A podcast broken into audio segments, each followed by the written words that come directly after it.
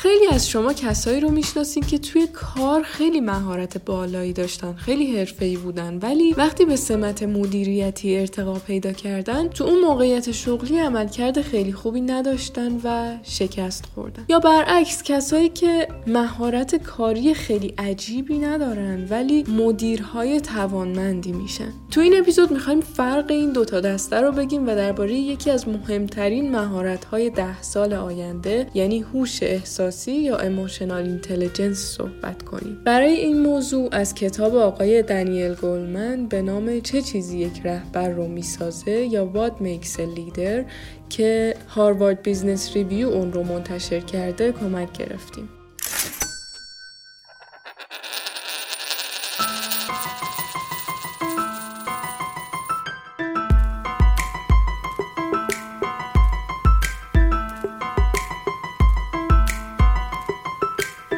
سلام من مریم سعیدی هستم و شما دارید به اپیزود 15 هم از فصل دوم پادکست اکوتاک گوش می‌دید. اکوتاک کاری از تیم آموزین مرکز آموزش کارگزاری فارابیه و هر هفته از طریق پلتفرم های پادکست منتشر میشه. توی فصل دو درباره مفاهیم مهم اقتصادی صحبت می‌کنیم. مفاهیمی که کمک می‌کنه دنیا و اتفاقاتش رو شفافتر از قبل ببینیم.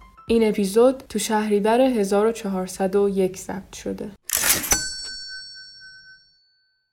آقای دنیل گلمن میگه پیدا کردن آدم مناسب برای مدیریت بیشتر از اینکه یه دانش باشه یه هنره. البته که مدل شخصیت مدیرها با هم متفاوته بعضیا مدل خیلی آروم و تحلیلی دارن ولی بعضیا به قول نویسنده می‌خوان برنامه و حرفهاشون رو از نوک قله فریاد بزنن که خب ما هم برای موقعیت های مختلف به مدل های مختلف رهبری نیاز داریم. یعنی لزوما برتری به همدیگه ندارن این دوتا مدل. ولی با همه اینها گلمن میگه من یه نقطه مشترک بین همه رهبرهای خیلی تاثیرگذار پیدا کردم و اون هم درجه بالای هوش احساسیشونه. البته نه اینکه آیکیو و مهارت های فنی مهم نباشه ها. اونا اصلا چیزاییه که باعث میشه یه نفر صلاحیت مدیریت رو پیدا کنه و به اون مرحله برسه و نیازمندی های اساسیشه. ولی اینجا تحقیقات منم نویسنده میگه نشون میده که هوش احساسی هم جزء ملزومات یه رهبر خوب. البته ما اینجا تو این اپیزود دلایلی که نویسنده برای این ادعاش آورده رو میگیم ولی نظرهای مخالف اون رو هم مطرح می‌کنیم. توی سالهای اخیر اکثر شرکت های بزرگ و شناخته شده دنیا روانشناس های دور دیده رو توی شرکتشون استخدام می‌کنن تا بتونن اشخاصی که پتانسیل سمت های مدیریتی یا حتی موقعیت های پایین تر رو دارن شناسایی کنن. این روانشناس های سری مدل تشخیص شایستگی رو برای این کار طراحی کردن و نویسنده میگه من با تحلیل مدل های 188 شرکت که اکثرشون شرکت های بزرگ و بین المللی بودن مثل بریتیش ایرویز و کردیت سوئیس اومدم بررسی کردم که کدوم خصوصیت از همه بیشتر باعث میشه آدم ها عمل کرده بهتری داشته باشن و هر خصوصیت با چه ذریبی روی عمل کرد تاثیر می‌ذاره برای این کار میگه اول اومدم خصوصیت ها رو به چند دسته تقسیم بندی کردم. مهارت های کاملا فنی مثل حسابداری و برنامه ریزی کسب و کار یا همون Business planning. مهارت های شناختی مثل استدلال های تحلیلی و دسته بندی سوم یعنی خصوصیت هایی که هوش احساسی رو مشخص می‌کنه مثل توانایی کار کردن با بقیه و ایجاد تغییرهای تاثیرگذار. میگه تو نتایج تحلیلم دیدم که داشتن عقل و خرد که می‌تونیم بگیم به قدرت تحلیلی و درک اون آدم برمیگرده عامل مهمیه. از اون مهمتر مهارت های شناختی مثل تفکر کلنگر و دید بلند مدت داشتنه. ولی وقتی نسبت مهارت های فنی IQ و هوش احساسی رو با هم مقایسه کردم نقش هوش احساسی توی عملکرد اون افراد اهمیتش دو برابر بقیه عوامل بود.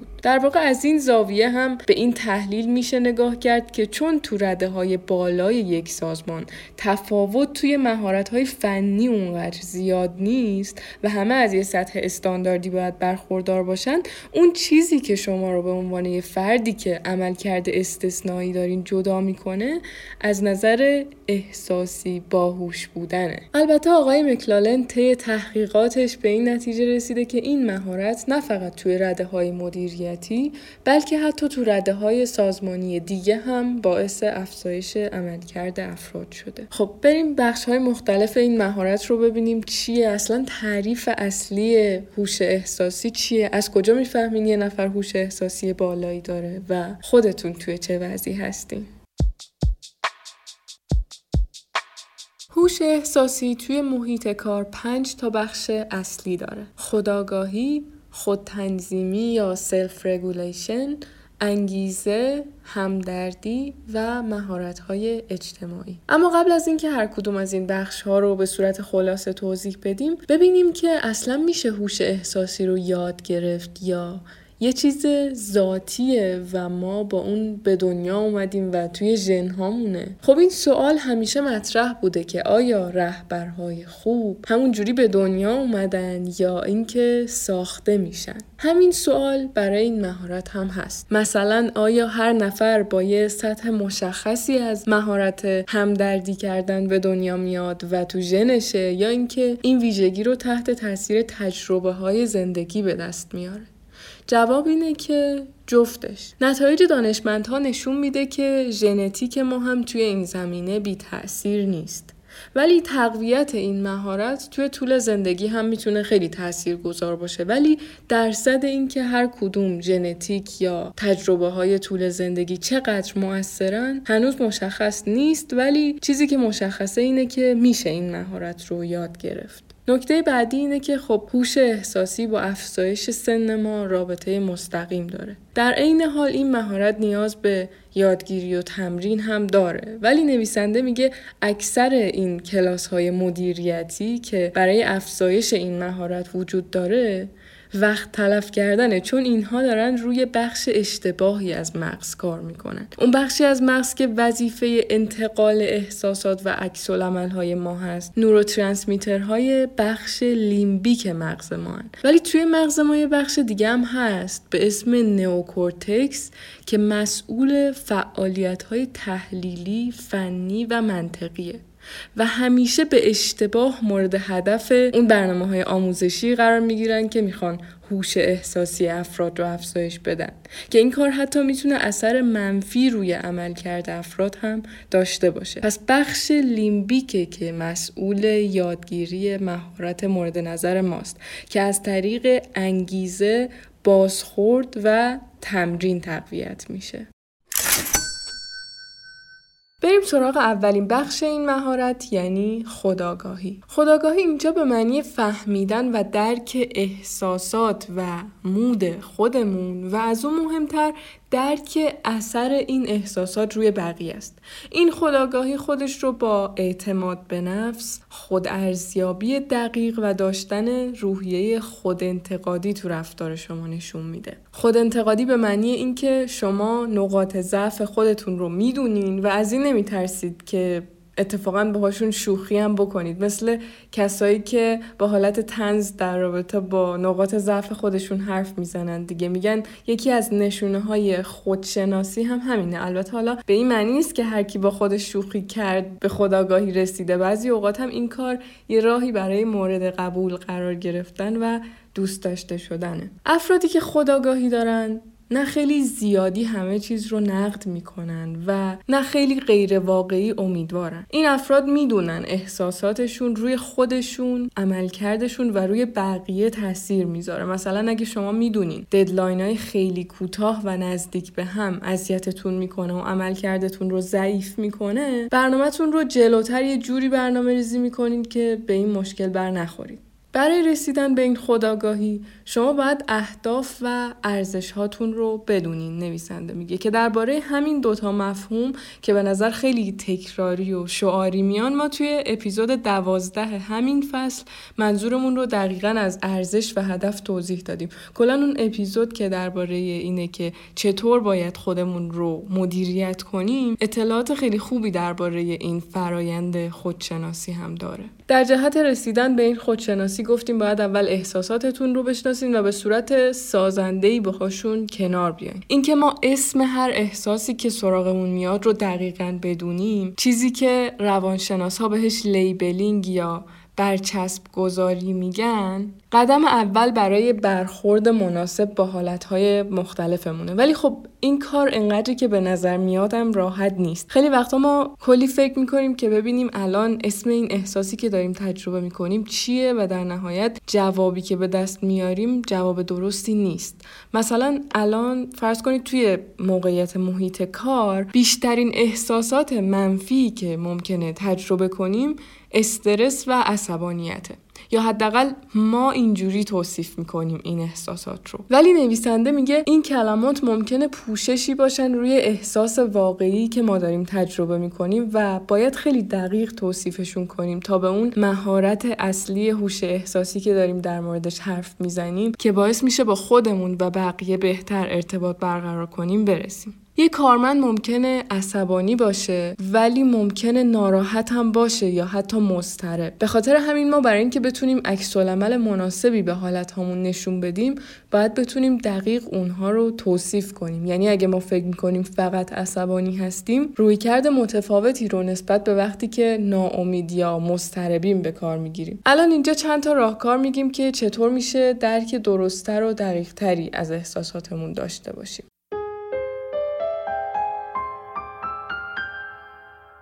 تو مرحله اول نویسنده میگه باید دایره لغات احساساتتون رو گسترش بدین یعنی شما وقتی میگین من نگرانم مثلا استراب دارم خیلی کلمه کلی رو دارین استفاده می‌کنین. ممکنه ترسیده باشین یا استرس داشته باشین یا آسیب پذیر باشین یا گیج باشین و ندونین الان باید چی کار کنین یا به یه چیزی بدبینین خیلی محتاطین یا عصبی هستیم.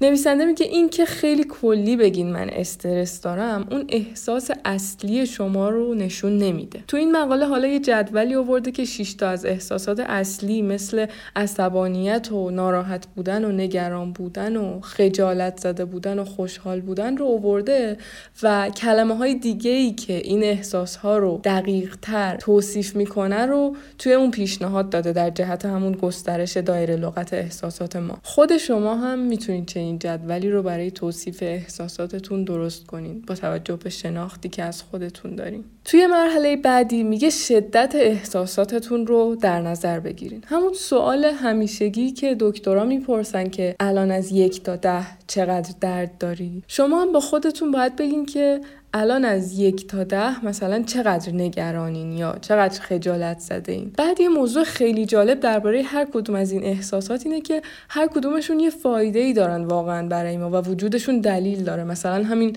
خجالت زده شدن یا مضطرب یا عصبانی شدن هر کدوم اینا یه دلیلی داره. مثلا عصبانی شدن خب یه مکانیزم دفاعیه که ذهن ما داره یا خجالت زده شدن تا حد معقولش باعث شده که آدم ها بیشتر به کارهاشون دقت کنن و سعی کنن درستتر اون رو انجام بدن یا اینکه حواسشون به رفتارهای اجتماعیشون باشه. استراب هم که خب باز میگم تا حد بهینش به ما انرژی میده که تو موقعیتی که برامون مهمه عملکرد خوبی داشته باشیم. خیلی اینا توضیح های خلاصه ای بود البته. ولی می‌خواستم بگم الان تو علم روانشناسی همچین دیدی هم به احساسات میشه که بعد ما با دونستن این دلایل خودمون رو به خاطر داشتن بعضی از احساس ها سرزنش نکنیم. یکم از بحث منحرف شدیم. داشتم می‌گفتم که باید به شدت احساساتتون نمره بدین که بعد با توجه به این نمره کلمه مناسب رو برای توصیف احساساتتون در نظر بگیرین. تو مرحله آخر هم باید همه اینها رو بنویسین. اصلا مهم نیستین چیزی که می‌نویسین خیلی کامل و مرتب و منظم باشه چون کسی قرار نیست اونها رو بخونه و حتی خودتونم ممکنه اونو بعد از اینکه نوشتین پاک کنین یا بندازینش دور یا هر کاریش بکنین. نکته اینه که اون فکر فکرها دیگه تو ذهن شما نباشه و روی کاغذ یا روی جایی که می نویسین اومده باشه. این کار مخصوصا وقتی که تو شرایط سختی هستین یا قراره تغییری تو زندگیتون اتفاق بیفته یا اگه فکر می‌کنین یه تجربه سختی داشتین که هنوز کامل هضمش نکردین خیلی به شما کمک می‌کنه. بعد از همه این کارها حالا باید عکس العمل مناسب با احساساتتون رو از خودتون نشون بدین و یا بتونین بعضی از حالتهاتون رو کنترل کنین. اینجا وارد بخش دوم هوش احساسی یعنی self-regulation یا خودتنظیمی میشیم.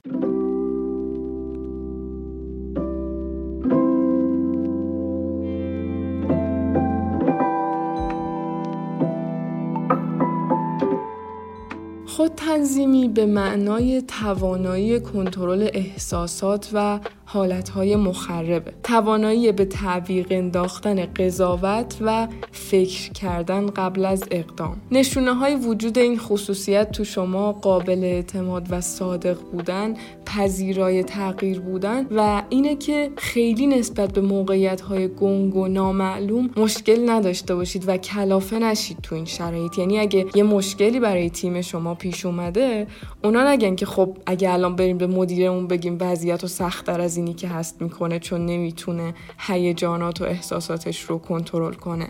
نویسنده مثال می‌زنه میگه یه مدیر رو تصور کنید که همین الان توی جلسه ای تیمش یه تحلیل خیلی ضعیفی رو به هیئت مدیر ارائه داده. این مدیر اجرایی الان دو تا راه داره.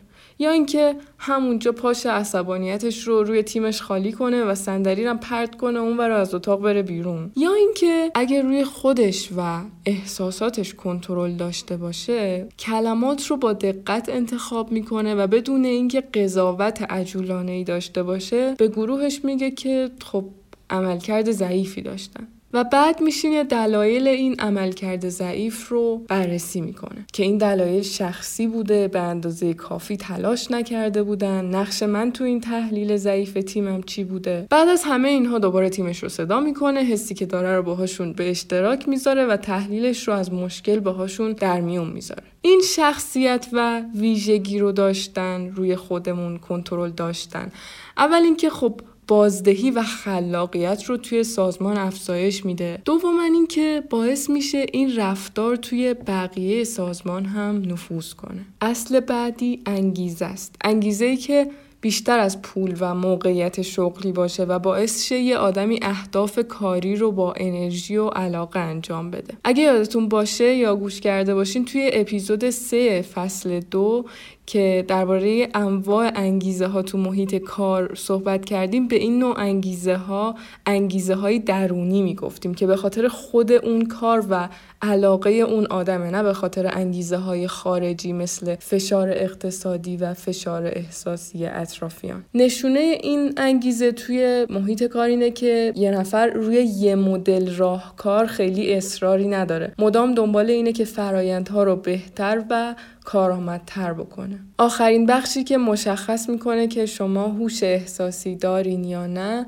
توانایی همدلی و درک متقابله. که خب این مورد رو راحت می‌تونین توی رفتار افراد تشخیص بدین. نویسنده میگه همدلی به این معنی نیست که شما احساس بقیه رو مثل احساس خودتون بدونین و سعی کنین همه رو خوشحال کنین. نه نویسنده میگه اینجوری دیگه هیچ کاری رو نمی‌تونین پیش ببرین. همدلی به معنی در نظر گرفتن احساسات بقیه در کنار بقیه شرایط و بعد یه تصمیم هوشمندانه گرفتنه.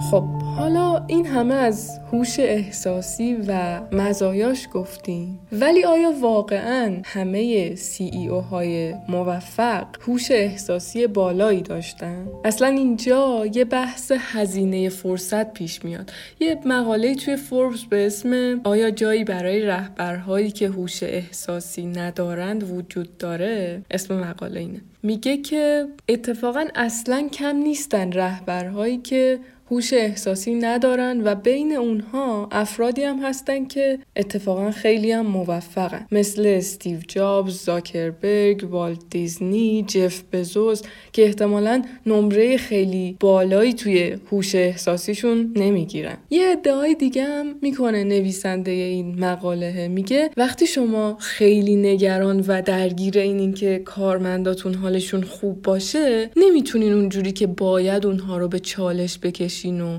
تشویقشون کنید که بهترین عملکرد رو داشته باشن. ولی حالا نکته که احتمالاً نویسنده اینجا نمی‌بینه اینه که هوش احساسی داشتن یه تواناییه. یه کاری نیست که شما باید انجامش بدین. همین که شما بتونین بفهمین که یه نفر حال خوبی نداره یه موضوعی نیست که شما رو درگیر کنه و وقت و تمرکزتون رو بگیره. و اصلا ما گفتیم یکی از بخش های اصلی هوش احساسی هم انگیزه است. یعنی اون سی او هایی که میگین اتفاقا نمره بالایی نمی‌گیرن این بخش انگیزه رو خیلی زیاد داشتن. پس نمیشه گفت اون رهبرها هیچ کدوم از جنبه های هوش احساسی رو نداشتن و حتی در بدترین حالت هم اگه حتی اون فرض رو هم بکنیم باید بگیم که اون رهبرهای موفق علا رقم اینکه هوش احساسی نداشتن موفق شدن نه اینکه چون هوش احساسی نداشتن موفق شدن.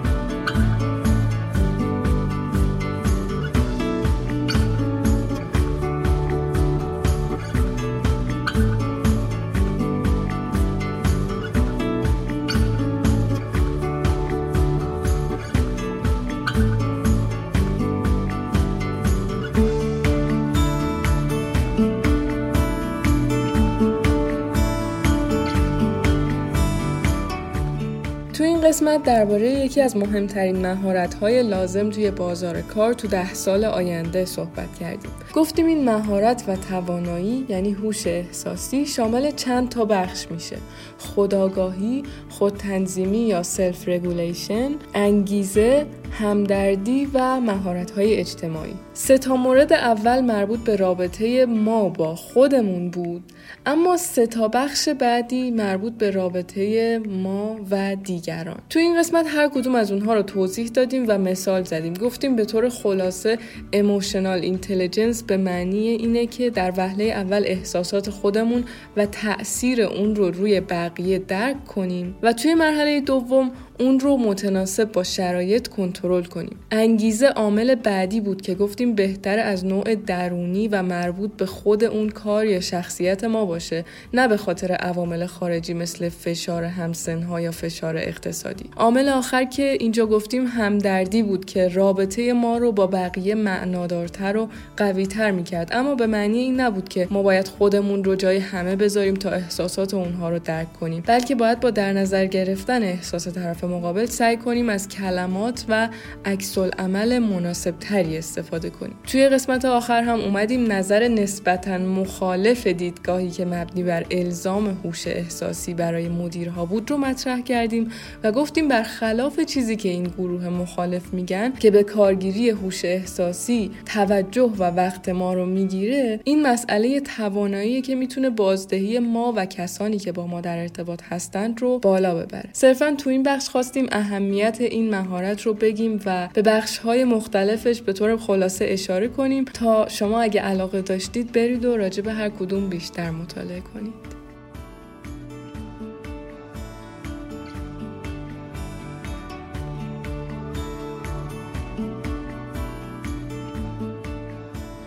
امیدوارم که از شنیدن این قسمت لذت برده باشید و براتون مفید بوده باشه. حتما نظراتتون رو توی قسمت کامنت ها برامون بنویسین و از طریق ایمیل کتاک برامون بفرستین. تا هفته بعد مواظب خودتون و کسایی که دوستشون دارین باشین.